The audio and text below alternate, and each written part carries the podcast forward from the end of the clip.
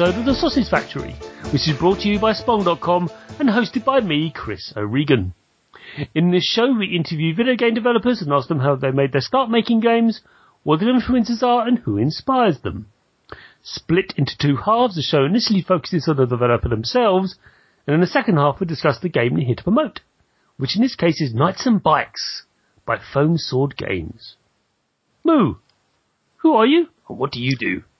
Hi, I'm Moo Yu, and I'm the non-Rex half of Foam Sword Games, which means that I don't do the art, uh, do mostly programming, but everything else is a little bit shared between the two of us. Right. I've got to first of all congratulate you on first of all your successful launch of your Kickstarter cam- campaign, Thank you very much. which is ongoing uh, as we as we release this show. Uh, Only days left on it, but uh, uh, it's it's still going. So do, We're, I think we've got 23 days left, and we just hit the 50% mark. So, yes, uh, as with time of recording. yeah. Hopefully, it's way more than that by the time yeah, hopefully. we release the show. Well, I'm just going to say, love the name of the the the, the develop your your your company. Yeah. In Particular, where, was any story behind that one? Um, not really. I mean, I think the the idea is always that we wanted to make something that was about you know imagination, and I think we're trying to come up with ideas of things that sort of evoke that ability to use your imagination to make something more out of something you know simple. And originally, I think we were thinking along the lines of stick, but um, that didn't really work out, so uh, we went with foam sword. Yeah, I remember as a kid using various implements to represent swords. Yeah. uh, because you know some of my best um, films and favourite films um, were you know usually starring Yul Brynner or something like that from the 1950s, or, or, or you know Charlton Heston doing Ben Hur and Spartacus, of course, the all-time classic, Yep. and uh, and uh, then latter, latterly um, Holy Grail, um, the Quest Yes, of the Holy Grail, which really wasn't comedy, and maybe you should have had some, you know, coconuts at the time. but uh, yeah, uh, I do. I do. The reason I bring that up because it's in, it's in theme because I do get the sense of Knights and Bikes being heavily, heavily doused in uh, British humour. Although from your accent, and we'll talk about your history in a moment, that doesn't seem your personal uh, uh, um, culture, but it looks like you're you're fully immersed in it. Exactly. I've I've been here for about eight years now, so I've I've picked it up. But I think I've definitely preferred that type of humor even when I was back in the states. Yes, um, it's it's quite interesting when you try to explain people that you know Blackadder is a great show. Like really? It's like yeah, and they see the first series and go, it's terrible. Like yeah, what's the second one? No, no, no. no. so seriously, watch all of them. Yeah. And uh, you get my point. Where like uh, Rowan Atkinson is just amazing Exactly. in, in in that in that show, and uh, I, d- I just get that from Knights, Knights and Bikes. But we'll talk about yeah, that later. absolutely. It's it's yeah, it's the kind of humor you have to put a tiny bit of work into. Oh, it's very exhausting and uh, it's dry as a freaking bone to the point where it's a desert, really, and Yep. it's like, it can be quite exhausting trying to actually become embroiled in it. But once you do, it, it's very rewarding, in my humble opinion. So, how did you make your start making flashy, lighty video games as opposed to tabletop games, which we also sometimes talk about on this show? So, um, I guess on an educational front, um, I studied computer science. Um, I actually studied computer science, philosophy, and cognitive science at UCLA. Um, I, That's I an wanted to be. interesting uh, mix of, uh, of of subjects. I mean, it Yeah. does, does intrigue me that the American universities have you have majors and minors and stuff, don't you? Exactly. Whereas in yeah. UK, you know this now that we don't. no, no, You just, you just read a subject, just, Yep. just one subject for Yeah, three so- years, and you're done. So tell us about what, what were you studying there? Yeah, so primarily I wanted to study philosophy, um, but my parents, you know, very business savvy and efficient, um, you know, made sure to make it very clear that there's no job for me after I did that. So all their friends, their sons were studying computer science, so I decided to study computer science as well. Um, and while I was doing that, I just sort of noticed that the overlap between these two subjects was, you know, a little field called cognitive science, and I just sort of had to take an extra eight or nine courses to get that major as well. So I decided to, you know, try and do all three at once. Right. Smart fella then. uh, so I'd have to counter your uh, parents' view on not doing, you know, being, taking Mm-hmm. philosophy and then not getting a job. That's not true. You can get No, all it's not. sorts of sorts of um, jobs uh, doing doing that. Uh, um, so uh, I, I would have to counter that. I'm sure. Yeah, you you just couldn't get the four jobs that a Chinese American parent would want. Oh, that's, right. I think that's the, the, the short of it. Yeah, I, I read civil engineering, so they, would have loved that. I'm sure. Yeah. Went, oh yeah, thumbs up, yeah, yeah. great, because you can do anything when you read that. Trust me. Oh, that degree was evil. Anyway, so cognitive sort of science, did you say? So, Yep. Is where what did you get from that? What what attracted you to that? And could you describe it? How you define it? I'm not going to So it's interesting because I sort of I was obsessed with you know consciousness at the time, and I sort of thought these were three interesting approaches to understand consciousness. You know, computer science was sort of by simulation, um, cognitive science was actually the biological analysis, and philosophy was obviously the introspective perspective. Introspective perspective. Um, but yeah, it, it was just something fascinating to me that I just find always found consciousness to be this strange, magical thing, and I, you know, just it's always been intriguing to me. And when I sort of got to university, it was, you know, at that point where you, you're starting to, you know, you, you don't know what you know and then you start understanding what you don't know and everything's suddenly fascinating. And I think I just sort of branched out in a really wide way there. And uh, I mean, we could go on and talk about you know how all creatures, great or small, Yep. have some semblance of consciousness. Uh, I find, especially like you know, especially our ape cousins. Well, we're Yeah, apes as well. absolutely. Uh, we all know, you know that we're all primates, but Yeah. uh, the orangutans and especially them, fascinating because they have a consciousness as well. But how on earth did all of that lead you into making video games? So for me, it all started in, at university, I was in a graphics course. Okay. um, graphics programming, and there was just a guy that was sat next to me. I think at that point the assignment was, you know, make an animated scene of whatever you want. And I decided to make um, an animated scene of Cloud Strife from Final Fantasy VII. It looked awful. It looked unbelievably awful. Um, but at least this, this guy that was sitting next to me figured out that, you know, I was a big fan of video games and he, we started chatting and he was telling me about, um, how he worked at a video game company and how he's going to E3 in a couple weeks. Um, and I was just obsessed with this idea of maybe somehow going to E3. I, you know, I'd seen it from the outside so many times and it seemed absolutely Yes. amazing. It's not. But anyway. It is not. No, I, I, I went enough times that, uh, I definitely fatigued on it. Yeah. Yeah, So, so that year, um, the deal he made to me was that he needed to place an intern. And if I applied for the internship and got it, then he would let me borrow his pass for one day to go to E3. Okay. Um, so that was sort of my first job in video games. It was um, actually um, a web games startup. And so yeah, so he moved on from there to a console games company, and he brought me along that way. And then um, when I actually graduated from university, uh, I got a job at Insomniac Games. Oh, I see. So then, oh, okay. So um, you you worked there for how long? For So I worked at Insomniac for four years. Okay. Um, so it was one of these strange situations. I I done loads of UI work at the other internships. Um, so I applied for the UI position.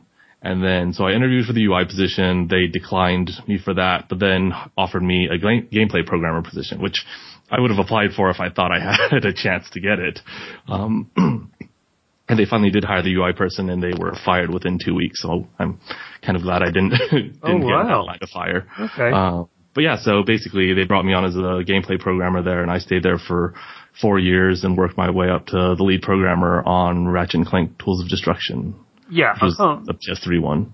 Yeah, that's um, a glorious game. I love those games. Yeah, it was, it was so much fun to work on. I love action adventure games. I've been ever since I've been playing games for a very, very, very, very long time. um, we're talking from early eighties. I'm that old, sorry, but uh, I'm not going to apologise for being that old, but uh, I am, and uh, that means that I've seen all sorts of things uh, over the years, um, good and bad. Uh, but um, action adventure games. Especially like what Rare used to, well, we used to call them ultimate player games, but you know, Rare used to make these games like Knight Lore and stuff like this, and that was the first sort of experience I had of playing an action adventure game. You can look it up, Knight Lore. It's an amazing great. 3D Yeah. isometric game. And then it, you know, it went on from there. And I've always loved arcade adventures. Mm-hmm. And the sheer visual splendor, no offense to your, Absolutely. your abilities, but the visual splendor and the visual feedback you got from playing Ratchet and Clank games from PS2 right through to to the PS4 era, which you know the new ones Yeah. are imminent to arrive. I'm sure you know. Yeah, Uh, yeah I'm very excited about it. I did I did play it at uh, Eurogamer um, last last year. It was fantastic. Great. One of my Amazing, highlights. Um, and I sat there going, I need to go to play to go to an appointment, but I, I need to. I can't. So I was almost late because of it. But no. Um, but underneath that, the engine, you know, the the the, the interaction, the feeling of exactly. being part of that world, of actually the impact of when he swings whatever weapon he's using, Mhm. and it does something, and it gives that feedback loop all the time to the player. You can tell that that it's been nurtured and thought about constantly. I mean, that must have been quite exhausting for you working on it, or maybe not. I don't know. It's, it's not really. I mean, it's it's one of these things that they demand so much, um, and everything just has to be absolutely right, and everything has to fit together just right. And it's the kind of thing that because I so my first project was Ratchet Three, which was I believe called Up Your Arsenal, but I think it had a different title in the UK. I might be wrong about that. Um, a lot of them had different subtitles over here. Yeah, because of Arsenal, you didn't understand Yeah. why. yeah, but it was interesting because that was my first game at Insomniac and because I started at the very beginning, you know, I did sort of not so polished work at the beginning and then, you know, the next deadline comes and everything needs to be ramped up a bit and I need to push myself to learn that. And then, it, you know, by the end of the project, I sort of started getting the feel for it. Um, and by, you know, by the time that I was leading, um, on Ratchet and Clank Tools of Destruction, I could sort of impart all that knowledge that they'd instilled in me over the, the first two years on, you know, all the new incoming people. And I thought that was an absolutely incredible experience and just, I, I think it goes to show when you draw the line high enough, um, you can just push everyone constantly towards, you know, meeting this bar of quality and you'll eventually find a way to get there. And I think that was the thing that was always surprising to me of the number of times they sort of asked you to do something that, that seemed impossible that, you know, you sort of thought, well, I put my best in front of you and they'd say, no, it's got these four or five problems. And you're like, ah, well, um, I don't know what to do. And, you know, you just keep working at it, working at it, you know, asking other people for opinions and, and eventually you do get there. I mean, I remember. Well, um, for a franchise like that, and it's a long-lived franchise and much loved, and a lot of them have come and gone. I mean, it's, Mm-hmm. Yep. it's like, we- you know, Crash Bandicoot. How often do you hear people go, "Oh, they're going to release a new one"? No, No. they're never going to do that. Let it go. yeah, your memories of it are probably a little bit better. Yeah, and then people play it on their PS3s because they can still can. You, you can put PS1 games in PS3s. People Mm-hmm. Yeah. don't know this, but you slam it in and you go, oh, Yeah, yeah. Yeah. Have fun with that.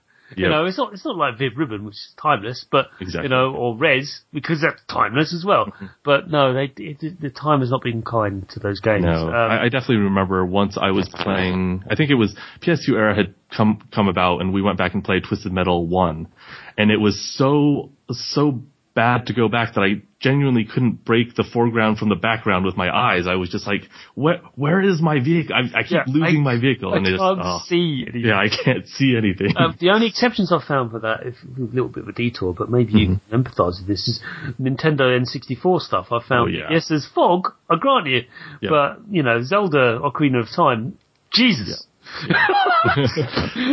There's some games that do hold up, and some not so much. Some, yeah. some not so much. So, okay, so that's, that's a really story. So how did you come over here and what, what you, you, what, what, what did you, what happened? Because obviously you left Insomniac because I don't, you know, have any base in, in the UK. So, uh, what happened? So it was a strange time in the industry. Um, so I just finished Ratchet, um, Tools of Destruction, and I was sort of looking for my next gig because I'd sort of worked on three Ratchet games in a row, and it it sort of felt like I was learning or doing the same thing over and over, and I wasn't really learning anything new. Um, so I started looking around shops in the U.S., and it seemed like everyone was making a shooter. Um, even Insomniac was making Resistance, and I, I, I don't like very violent games. It's just not my kind of thing. Um, so I didn't really want to work on a, a very violent game, and that seemed to be what I think Gears of War had been very successful. You know, Half-Life Ah. 2 and Doom had come out. Yeah, Or- sticking a chainsaw and a gun is like, that's not violent. No, no, Yeah. no, that is. So yeah, it was just a lot of feeling around for projects that would probably fit the kind of thing that I like making and nothing really stuck out at me. And then, um, at GDC Little Big Planet was announced, and that changed everything. Yeah, yeah, that lovely, uh, lovely Little Big Planet game that was. I mean, uh, what what struck me about that game, not so much the creative side of things. I know that was the main core of it. Yeah. Was the fact you could jump in and out of the plane. yeah, yeah. I love that. You know, there's Yeah. a game that come out recently called Poncho. I don't know if you know about it, but it's No, a, I haven't heard of it's, a great game. It's, it has similar kind of mechanic, although it really, it really requires you to do it. Okay, yeah. And it has parallax scrolling in it. Mhm. But rather than just the scenery being behind, you have to look at it and go, well, I can't, I need to go over there. But Oh, there's a platform in there. Oh, I know. I'll jump on there. Then, then, just as I land on it, I then flip again and then I land on the other platform. Brilliant! Oh, that's really clever. Yeah. So it's very clever. Do check it out. Uh, we interviewed them late last year. oh, great. Brilliant people. So have a listen. Yeah. But um, no, okay. So that was it. So then you thought, well, I need to head to Guildford then. Yeah, I mean, I, I think I think the thing that drew me in was just sort of this idea of, I think people playing together so joyously, like you know, it just looked like a lot of fun, you know, to to gather a bunch of people around a television and you know just just sort of mess around or whatever, and it was just yeah, it it, it just sort of grabbed me at the right time, and I happened to have a friend who was traveling through Europe at the time, and he happened to meet the Media Mole- Molecule team and told them, well, when you're out in E3, you should meet this guy. So I met them at E3 that year. Um, and that's when we started talking about me moving over to the UK. Wow. So it's um, that that that that is quite quite a story to someone uh, to get, a constructive meeting at E3. Who to funk it? Yeah. Um, it, but it is, it is one of those moments where I think, you know, I, I think I got an email with relatively short notice saying we're at this hotel. If you can meet us in, you know, sometime tonight, we have a bit of time. And he was like, I just jump in my car as fast as I can and drive over. Right. And, you know, it's one of these, uh, sometimes, you know, these opportunities come up and you just have to jump at them, jump at them. And I think I was sort of lucky for it to pop up and lucky that I was able to get there. I love the fact that Stephen Fry narrated uh, Little Big Planet. yeah. Um, one of my favourite lines is, um, "We'd like to say that no sack boys were were harmed during the making of Little Big Planet." and then there's a pause. We'd like to say that. Uh, It is not true. Yeah. Uh, brilliant. Um, yeah, the dulcet tones of Mr. Fry. Uh, he should ensure that voice. He probably has. Probably yeah, I'm sure he has so, and that probably brings us to present day because you worked on many games, didn't you? A Little Big Planet one to three, I'm assuming. one to I, two. so sorry. I, I actually only worked on, well, I worked on Little Big Planet 1 and Right. I did a lot of the prototyping for Little Big Planet 2, so the Okay. microchips and that kind of stuff. Right. Um, but yeah, no, then I left to do my own thing, actually Okay. doing, I've, I think the time between then and now, I sort of consider a strange wandering phase, um, cause I bounced around. I spent a few years making Facebook games, um, just cause I was really interested in trying to reach wider audiences. But then I realized sort of the kinds of games I was making weren't the kinds of games I wanted to be making. Um, and then so I sort of experimented a little bit with children's games. I went to Mind Candy for a couple of years. Um, and then that just also didn't seem right. And then sort of this opportunity came up to sort of start thinking about Knights and Bikes. cool. Well, that brings us to present day. We'll move talk about that in detail Yeah. in the second half. So, there's quite a storied history there. So, but as a creator of things, what is Mm-hmm. the biggest influence you have? Oh, I mean, it's it's always hard to pin it down to one or two things, but you know, I think right now I think my secret mana roots are really really showing um in that it it was just one of these these games that was such a critical part of not only my childhood memories but sort of how I met my friends as a child, you know, as a child and how we sort of got together and what we did and I think, you know, Secret of Mana, there's one of my friends that I'm, I'm very, very, or I was very, very close with at the time. And the way I actually met him is that he moved, he just moved to the block. Um, and he decided that the way that he was going to find new friends was he was going to ride around the block for, for the entire day on his bike. And anytime he saw a kid, he would stop them and ask, do you have a Nintendo? And if you had a Nintendo, he would write down your house address and he said, he said he was going to come back and visit you and so you could trade cartridges. Um, and one of those games that I ended up playing with him and actually trading with him for was Secret of Mana. So, it was a Super Nintendo. He's really asking. So, about, right? so he really was actually, I think he, at the time we sort of used Nintendo as the, the term for all video games. I Yeah. think there's a lot of Sega Genesis trading that we were doing as well, but, um, Right. yeah, I think that was just sort of universal term for it. That's interesting because th- you know this now because you lived there long enough, but we didn't, we don't have that attachment to Nintendo. Mm. We, we had 8-bit computers up Yep. until, you know, the late 80s because the NES came out really late over here. Oh, really okay. late. I didn't actually know that. And um, also, all the games ran about 15% slower because they were PAL, Oh, yep, of course. and we had these black borders.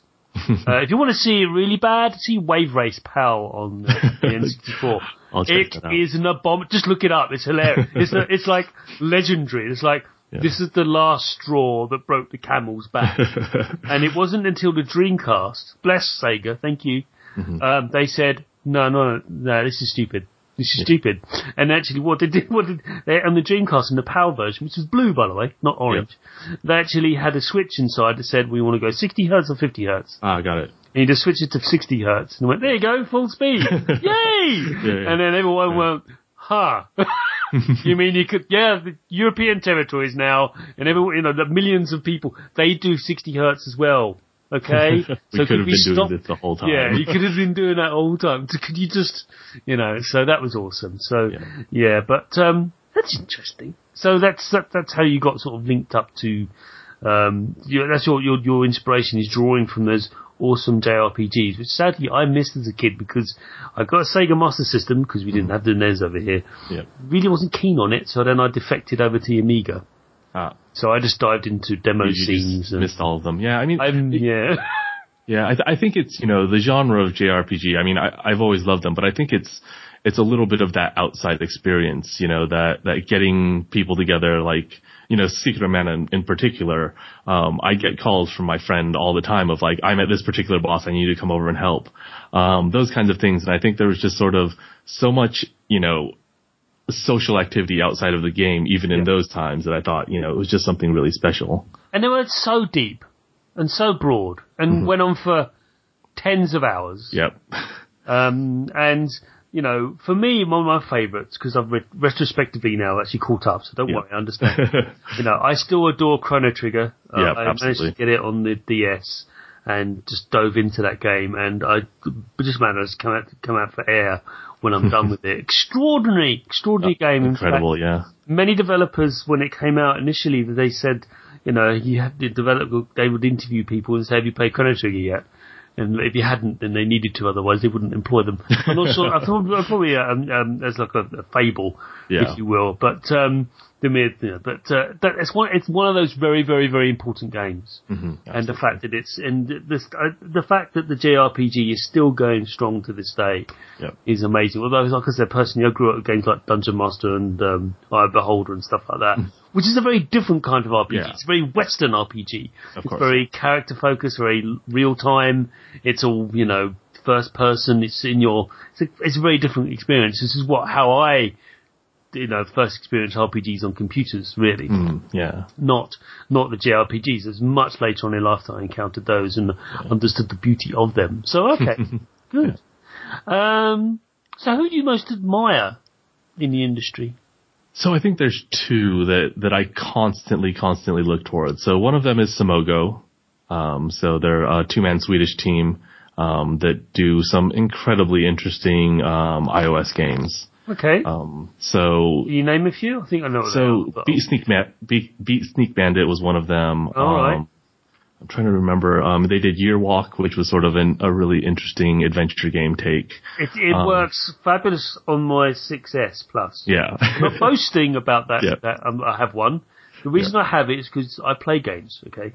yeah. People ask me, it's like, why have you got such a big screen? well, how else am I going to play Alto's Adventure? Yeah, Oh yeah, so I can yeah. see and That's touch all I things. can see. You know, because I, I mean, as much as I love my 5S, bless it, uh, when I upgraded, I thought, oh, thank God I can see now. Mm-hmm. You know, and my big dirty great thumb isn't taking over the screen. Exactly. So- yeah. And yeah, I mean, if you look at them, so they also made Device Six. Um, but if you look at them, each of their games are so different from one another, Yeah. but they all they, they've they've all got a common core, and it all feels like a Simogo game. And I think that's just sort of incredible. And I, I, you know, I also admire, you know, a team of two people that can sort of do so much. Inspired, Um, no less. Yeah, it's yeah, it's it's it's incredible. And I think the other group that I constantly look to is just um, Capybara in uh, Canada. Just everything they make is just so full of character, so interesting, so I don't know. It's you know I, I played through Super Time Force relatively recently, um, and just was absolutely hooked and blown away by it. Just It's you know so all the little exactly. It's just it's just such a concept that you think you get sick of, but it just gets more and more absurd as time goes on. Because it well, just- no, no pun intended, but yeah, it's of just, course, yeah. uh, I, I- when I first encountered that at PAX Prime, I think it was, I Yeah. Did a double take and like, you've got to be kidding me. hmm Um, my instant reaction was nothing good can come from this. and I was wrong, happy to Yep, say. Yeah. exactly. It was a masterpiece, and the, I think the number of people that have sort of tried to do a time mechanic like that, you know, you take go back to like Blinx the Time Sweeper or something like that, or you know, rewind mechanics in Prince of Persia, and you know, they, they really, really did pull it off in such a creative, inventive, but also you know, cappy, insane way. And I just, I think they're an incredible studio. Yeah. Well, good answers, sir. I, I, I, I agree wholeheartedly. Um, so, last question in the first half, which is my favourite question because it gives me a hint about working on after this, no doubt. It doesn't, ever. uh, most of the time people say things that have nothing to do with what they're about to work on. So, what are you playing right now?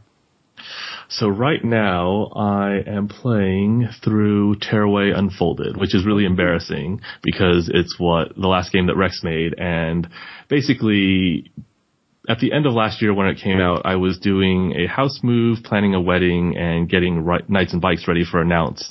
And now I'm still planning a wedding and, you know, trying to promote Knights and Bikes, and it's just finding even the slightest amount of time to make any progress on Tearaway has been very difficult. You Can't really dip in and out of those games. You to Exactly, be yeah. Part of it. Yeah. Get the most out. So is this for the PS4 game? Or is Yeah, this is the PS4 one. So I played the Vita one and absolutely loved it. Um, and so yeah, now I've got the PS4 version. I'm two two areas in, but I, I think I've been two areas in for at least four weeks now. my one of my favourite Vita games. I mean, there's some fantastic Vita games, and it's sad that Sony have walked away from it. But I can understand why. But they just didn't. They just couldn't quite get it with that machine, which is sad, and I'm still angry about that. But there it is.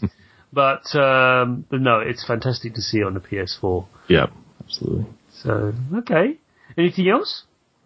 Um, not really. I mean, I'm sure I'm going to jump into either The Witness or Firewatch once I finish those, or once I finish Tearaway. But um, I yeah. just bought. We just talked about it. Yeah. Show everyone. I just I was watching a quick look of it uh, uh, on Giant Bomb's uh, great show about the Firewatch. Just- That that that game looks hilarious. Mm-hmm. I think I yeah, considering the people making it though, not surprising. um, but um, yeah, I'm really looking forward to diving into that. But I've started The Witness. Mhm. Um, I love puzzles, yeah, so I'm okay with it, Yeah. and I'm okay with like getting frustrated and going, you know what, I'm just going to come back to this later. yeah, absolutely. It, it seems like a, the perfect kind of thing to play until you can't, and then play something else, and then come back. Yeah.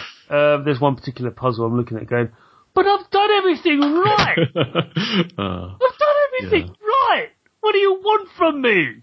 That kind of conversation you have on Yeah. the television screen is just that's the witness. If you want to have conversations, one-way conversations with your television screen, buy the witness because you have them all the time. Like, but I did everything.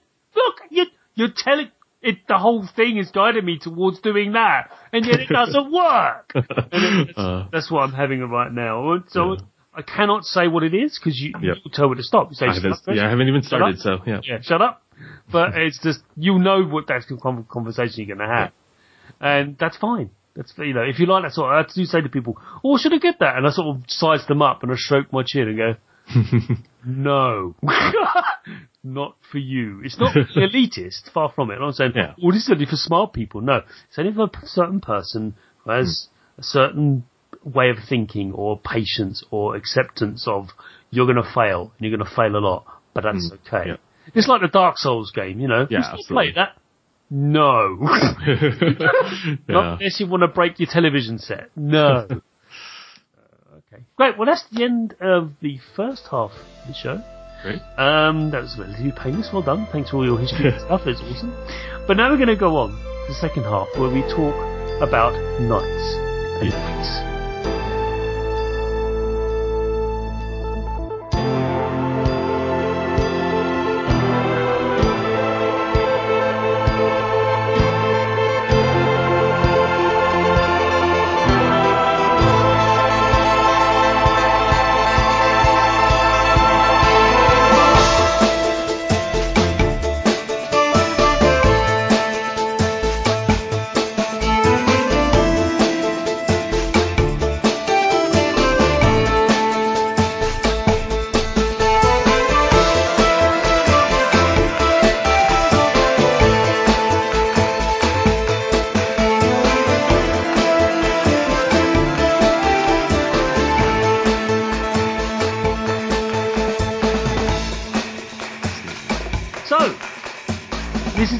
Question. Regular listeners now will hear me make the reference to Asimov. okay. So I'm not you're familiar with Isaac Asimov and I, Robot and stuff. You know, the, the, the laws Yep. of robotics and there's, there's number zero, of course. Uh, but this is not about that. What I'm going to ask you is basically, it's a zeroth question because it's not really a question. It's your chance to give us a pitch of what is, tell us about, if you will, Knights and Bikes. What is it? So yeah, Knights and Bikes is it's a co-op adventure game um, that's about childhood, and it's sort of inspired by you know our own childhoods and the the big cultural touch points of our childhoods, like Goonies or Secret of Mana and Earthbound. That's it? That's, it. It's the, that is the, it is a co-op adventure, just Yep. to be clear. And it's two characters, isn't it? Yep. It's two characters. There's there's two other characters in your party, one of which is a goose and one of which is a decapitated head. We still haven't decided if we're going to make them playable or not. Um, but No. yeah, there's there's definitely two playable characters. That's that's interesting, and I'm going to ask a bit about where those influences come from because they remind me of other characters in children's shows that I grew up with, Interesting. Um, which may be Rex doing his thing. Yeah, it, Uh, it may be things that I've never heard of in my entire life, and he's been ripping off children's cartoons. That He is I've completely doing. It's like you don't know, and I'm going to ask you some questions, and what's, what I suspect is going to happen, you're going to go back to Rex and go, "Did you?" what? What is that? What is that? so we're going to do that. But first thing I do is that when I first heard the name, Mhm. I, this is the first question. This is the silly question. This is the one I warned you about. Um, just to get this right out of the, out of the way so we can move on. Yeah. Okay, so I need to ask this. When I heard Knights and Bikes, I was like, what? Is that jackass BMX jousting? Interesting. The thought Uh, has never crossed my mind before. Really? no. Because yeah. when I when I heard the name, I thought, what they've made a video game about BMX jousting. Because and and then I immediately started watching videos of Jackass on YouTube and mm-hmm. various other places. Like, yeah, yeah, there, there's BMX jousting. This is what a game. You know, I'm gonna have to check that out because I don't. I like I know Jackass, but I'm not really like familiar with the beer, beer no, jousting. That Yeah. that particular they they they did they did jousting with BMX bikes. oh, BMX jousting. Okay, got Yeah, it. Yeah, BMX jousting. So they get a BMX bike, and they get they dress in full armor with a joust, and then they just ride at each other. oh, Nothing good comes of it, of course. of course not. Lots of, lots of hurt and damage. It's like Yeah. just they just they just collapse into a heap and go, oh, oh, and it's like, why did you do that? the one, the one of many ways that they accomplish the same feat. Same feat. And I just want to ask you, wait, did you just watch that and thought, let's make a game out of that? I know you haven't. no, But I just want to know. much. Yeah. Clearly, it did. So obviously, that's interesting. I just, I just, want, I thought, my, she, that must be an influence. It wasn't. Mm, No, not so much. Yeah. I mean, there's a few influences that we've been called out for that actually weren't influences. One of them is our main character's name is Nessa, and everyone's like, oh, that's an Earthbound reference. I was like, didn't even cross my mind. No. Oops. Subconscious stuff. yeah, exactly. It just gets into your head. So yeah, maybe BMX jousting is somewhere in the back of my head, For but um, not that I know of. No. But now you it up, and Rex, you and I, you, you can, you can sit there and go, right. Well, there's a thing. Let's not have it in the in the game, but okay. But Yep. I, I, I won't be the only one. Okay, you know, I won't be the only one who, who, who link the two. right or wrong, they're gonna, they're going to. Yep. Um, but other things they'll they'll link is um, so. This is my proper question now. So here we go. Deep breaths. Um, Knights and Bikes is very much an adventure game that's structured around the tales of people or children, obviously growing up at a certain age, between five and twelve. Uh, yeah, you know, yeah, somewhere around there. Yeah, that magical time when you're not jaded sort of teenager that hates your parents and you're still discovering the world and the things around it. So that's Exactly. time. Um, so for me, as a British person, I'm going to make reference. You probably won't recognise these, but it's like the Railway Children, Swallows and Amazons, and of course the Goonies. Uh, I'm familiar with the last one. The first two you can ask Rex about. He'll probably go. He'll probably nod vigorously. Go, yes, it's like those two as well. And I think actually you should look those up as well because it might Yeah, definitely. inform your creation of this. And um, so, how have you built Knights and Bikes around a very traditional story structure? Because, So- yeah, Do, do you mean how how have we you know you know how did we go about deciding on taking that kind of story structure or No, or how do we approach it? It's a very traditional story structure of, of a group of children, mm-hmm. close friends. It could be from five to like the Yeah. of them, and and they go off and discover and go on weird adventures. You know, it's like oh, Stack okay. by and stuff like that. These have been told over and over and over again. Oh yeah, of course.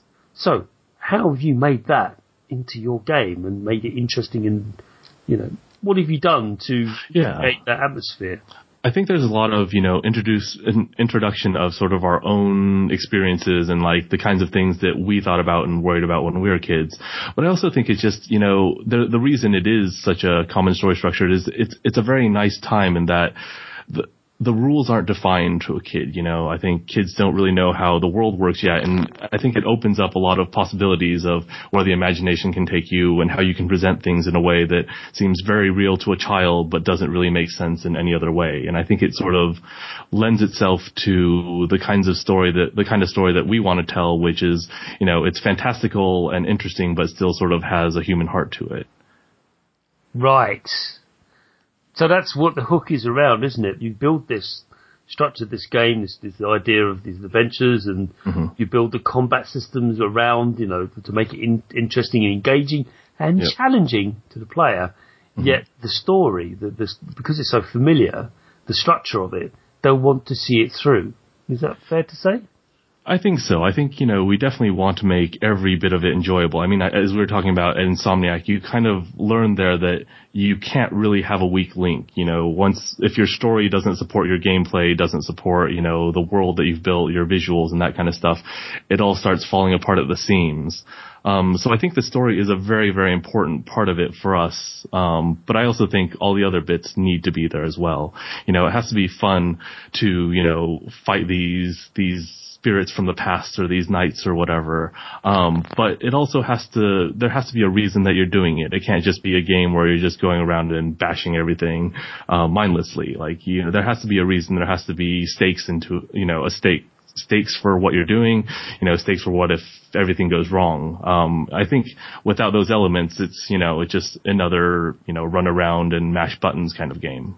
And that's very true for the, the, the you know, Railway Children and Swallows Amazons and all Mm-hmm. those stories. They, they have a, you know, there's stakes. Yeah. Uh, You know, there, there, there's risks involved. They could get hurt or terrible things could happen. All, you know, it's, it's all very, yeah, there's a, a, an underlying current of, of danger. If you will. Yeah, absolutely. And, uh, but that does not to the point where the, the children get permanently hurt, of course Yeah, of course. but because that would be terrible. But uh, it's just definitely a case of, you know, things could go wrong, relatively speaking. Yes, exactly. and, and and I think it's it's things. I think you always have to set it up, right? You have to define what does it mean for something to go wrong for one of these kids. You know, I think for you know our our one of our main characters, Nessa, you know, she's sort of an orphan that's been trying to figure out where she fits in in the world. Um, and so she runs away to this island thinking maybe there's a solution here. Maybe I can find something about the past that links, you know, links with me and will tell me who I am. And so, you know, I think it's that kind of thing of like, well, the stakes are defined for her. She needs to find an identity. She needs to find somewhere she fits in. And I think when you define those stakes, it becomes easy to sort of, you know, put things in peril of just like, well, what, what happens if she, she does her absolute best and still doesn't fit anywhere or doesn't belong anywhere, you know, and I think, you know, there's, there's those kinds of things that, that we're trying to set up in the, in the game, but it's, I think there's a lot of games that it feels very preachy or, you know, the, the, everything's too heavy on the surface. And I think for us, it's, we want you to go on this adventure and explore this world and see all these wonderful things. Um, and sort of the thing we don't want you to be paying attention to, but we want to be happening is for you to be sort of getting invested in these characters and their relationships and that kind of thing as well. And those characters are quite bonkers. Um, which leads me to my next question. You cite games like Earthbound and Secret of Mana as being direct influences when creating Knights and Bikes. Mhm. Is it fair to say that the game is akin to throwing lots and lots of British humour mixed with 1980s references along with growing up in a very small, nondescript town at a JRPG and seeing what happens? Um, I don't know. I think I think those are all elements more, that we've brought in, but yes. I think there's always going to be a little bit more than that. Of course there is. I just that's what I want to tease out of you because you know from the surface, and it would be very churlish of me to do that to say, oh, that's all you've done is take it RPG and just yep. throwing lots of British humour at it. That's great. Thumbs up. There's way too more to it. Can you tell us more? What what what what what, what else? Is yeah. So I mean, you know, the it depends on what front we want to talk about. But like, for example, if we talk about the gameplay, you know, I think a lot yes. of the, the, the gameplay is very interesting to us. You know, you you sort of take the tropes of JRPGs. Um, you know, Secret of Mana is the one I think of the most, and you sort of think about, oh well, there's support classes and how do they work together and that kind of thing. And you know, there's some really nice combat there. There's you know the Insomniac level of polish of things. But the the really interesting thing that we're trying to dig out with this one is sort of how do you make um, these abilities mirror uh, a relationship. So, you know, there's these two girls and they become fast friends, but things aren't always, you know, hunky dory. I think they're going to disagree on things. They're to, they're going to have fights between them. And obviously there's these other characters to sort of instigate these things. Um, but I think it's really important so that you have someone that feels like an outsider and they finally meet a friend and what it feels like to, to sort of fit with someone. You know, like when your abilities sort of match perfectly, what does it feel like to sort of be in a relationship and make it feel like it, it works? So I think one of the examples that we've already talked about is that Nessa, um, or Demelza has a, a puddle stomp ability. So, you know, she can find a puddle and stomp in it and do a huge amount of damage to everything around. Um, but there's not so many puddles and she uses them up very quickly. Um, so Nessa also has an ability where she can throw water balloons and she can throw the small water balloons and they don't really leave much puddles. They sort of just get things wet. Um, but she, you know, her secondary ability there is like, you know, this big whopper of water balloon that leaves a big puddle behind. Um, and so there's situations where, you know, you're going to need Demelza to be able to stomp and, you know, do damage to a certain area and, you know, Nessa's going to have to set that up for her.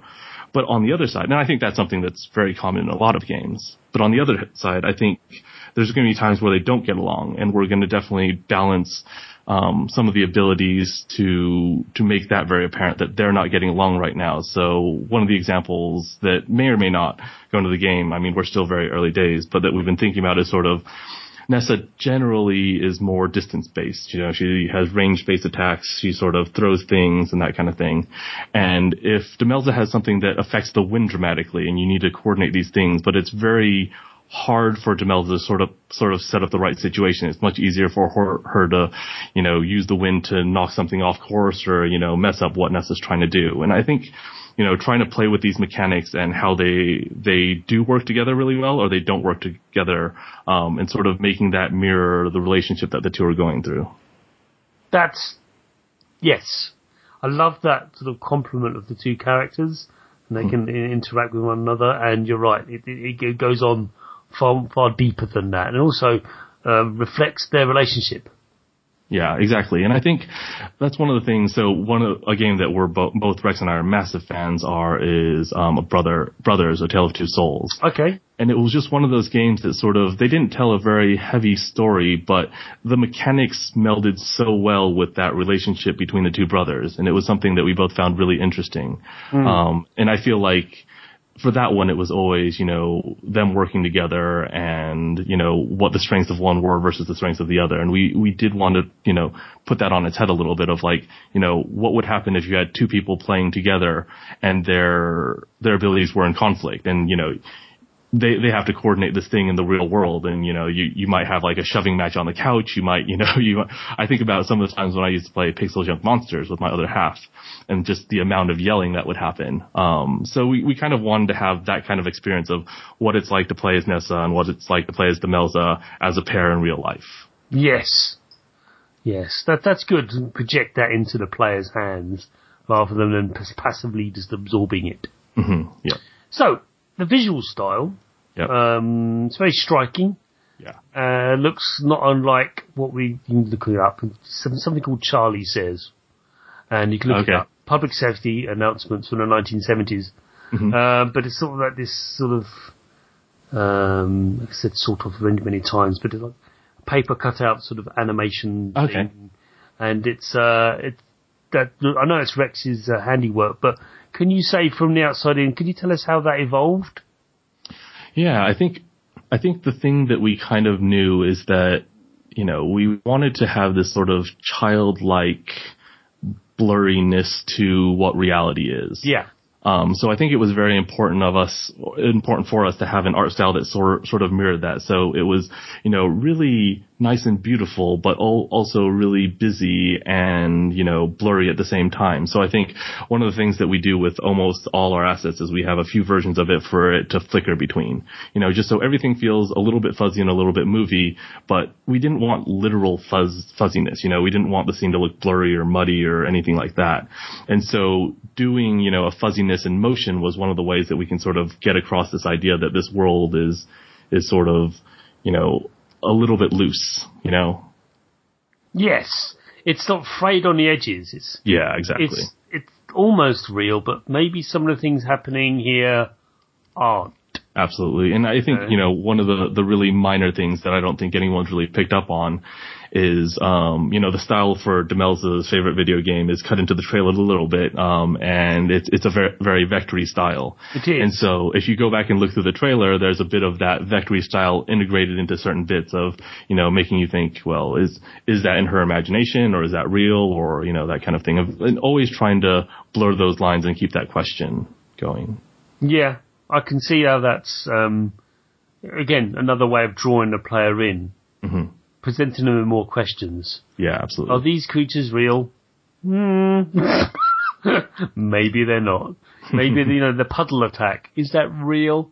Yeah. Uh, you know, and that's great. That's yeah, and I, and I think it's you know the the thing for us isn't it's not oh we don't want you to keep an eye and always be like oh is that real? It's not that kind of puzzle game. It's much more you know, we're telling the story from the perspective of children and it doesn't really matter what happened or didn't happen because it's sort of, this is how they saw it. This is how Yes. they remembered it. This is what they experienced. and this is what that's all that really matters. Yep, exactly. So, la- last question now. I know all good things come to an end, but you haven't really delved into it, and I want you to. Yep. Tell us about the variety of weapons that are available to the players. Um, they deserve some attention, especially the power glove. The power glove, yeah. The the power glove is was sort of the first thing that we started prototyping, and we actually do have some plans for you know how to make it like very very versatile. Right. Um, but originally it was just it was just a little prop. Um, you know, it's it. Demelza's video game obsessed, and she she loves this this um this vector knight of hers, and she wants to bring it with her everywhere she goes, and she, so she always kept this power glove on her on her side. Um, so originally it was just a melee weapon, but actually Rex, Rex has been doing some sketches of you know how it could be a lot more things and how it could be that thing that brings the vector world with her. Um, but we haven't actually built any of that stuff, so I don't want to promise anything too concrete. Um, but yeah, I think that there will be a range of weapons, and the whole idea is that there are all these makeshift things that kids would find around, um, and we we don't you know we don't want to have like you know blades and scimitars and guns No, or anything like that. But no, you want all- a, you want an orange frisbee though, hey? exactly. Which tell us about him. So yeah, the frisbee. The frisbee, ironically, is a frisbee that doesn't really behave like a frisbee. It behaves much more like a boomerang. Yep. So the idea we had there is that one of the mechanics that we built relatively on, uh, relatively early on that makes sense for knights is that they're shielded. Um, and we thought, you know, how do you get behind a shield? And if you have something that you can throw out that comes back to you, you can obviously throw it behind them, run, and then hit them in the back. Um, so for, you know, shielded shielded characters, there's a few options. So one of them is that, you know, one of you grabs their attention and kites them around while you go and hit them in the back. And the other one is that you can use something like a boomerang and, or a frisbee and throw it behind them, run around and it comes back and hits them in the back of the head. Yes. Which you know, right? A boomerang would be a little bit violent, wouldn't it? yeah. I know Zelda has it, but but to Yeah. have a frisbee do that, Yeah. and more, more times out of ten, whenever I've thrown a frisbee, and it has been a few times, Yeah. uh, I I've played ultimate frisbee and stuff like that. It has come back at you. It's yeah. the wind. Yep. You know, you got a, a crosswind, you throw it, Yeah. and then it flips up, and then it starts sailing towards you. Like that wasn't supposed, that wasn't supposed to happen, and then the Yeah. opposing team catches it because you did that Yep. because you're an idiot. Um, but um, yeah, so yeah, I just wanted to talk about the weapons because they are they're just tease out again more of the theme of the game and how it's there is. I'm going to use the word a lot of whimsy here, but that's okay. Yeah. And and one of the other things that's really important about the weapons is it's it's a link between the two girls and the other islanders. So uh, you know, at one point in the game, the you know the islanders are going to be possessed by these evil spirits, and you're going to have to go back and rescue them. Yeah. Um, and we wanted to have you know weapon upgrades in a way, but we didn't want it to be you know, your normal oh, plus this stat plus that stat. You know, so one of the weapons that we did a prototype was was uh, a shield that is just the giant book that Demelza has, and you can rescue the librarian, and she can give you thicker bindings or that kind of stuff, or you know the fishmonger can you know give you ice to put in your water balloons or something like that. But we wanted to make that that interaction with the world a little bit more a little bit more thought out and thematic. So basically, you know, when you go and rescue an islander and bring them back to their shop, you know, they, they repay you with whatever skills they have, but their skills are never armor smith or weaponsmith. They're always something, something much more strange. Exactly. Which you don't know if it's imagined or not. Yep. But that doesn't matter. Yep. Yeah. it So- doesn't matter. Yep. it's being developed for Windows PC, Mac and Linux presently, mm-hmm. right? Yep. Uh, and maybe there's a stretch goal to port it to other things, but so I'm assuming it's all done in, in Unity or something like that. Yep. It's built in Unity. Right. Um, and yeah, so hopefully, I think we, we would love to bring it to some other platforms, especially the ones that, you know, we're very familiar with. Um, but obviously all of that takes time and we're a tiny team of two, so we'll have to see how that goes. Indeed, and also investment. Speaking of which, go and check it out. It's it's knights and and uh, uh, and, and bikes, and uh, it's knights as in knights and round tables. Okay, and so Kinnickets. Yeah. look look that up, and you it's the first thing you find. Um, I, I I discovered it while I was flicking through Facebook. I followed Develop, and they did a posting about it. And I went, "Ooh, this looks funny," and then I watched the video, and then I thought.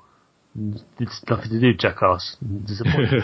uh, Sorry about that. yeah, I'm- I'm- We'll, we'll see if we can add some BMX jousting for you. yes, just, just, you know, because it's set in the 1980s. You say that, don't you? Yep. 87.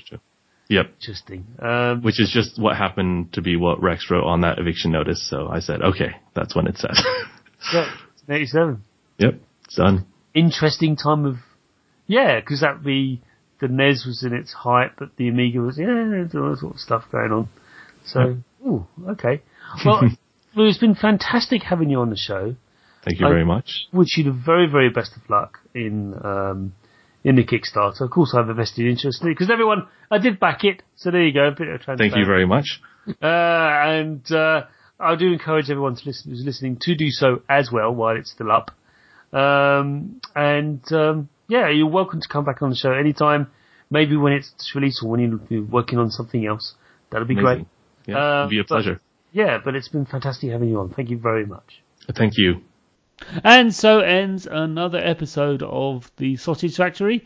Do leave us an iTunes review, and you can also, don't forget, listen to us on Stitcher.com. So just go to Stitcher.com and you can stream the show from there. You just look up the Sausage Factory and you can find us. That'd be great. You can follow me on Twitter at Chris O'Regan, no apostrophes. And uh, if you want to email me any feedback on the show, or actually you're a developer, you listen to this show and want your game featured on it, please do email me at chris at spong.com. Bye!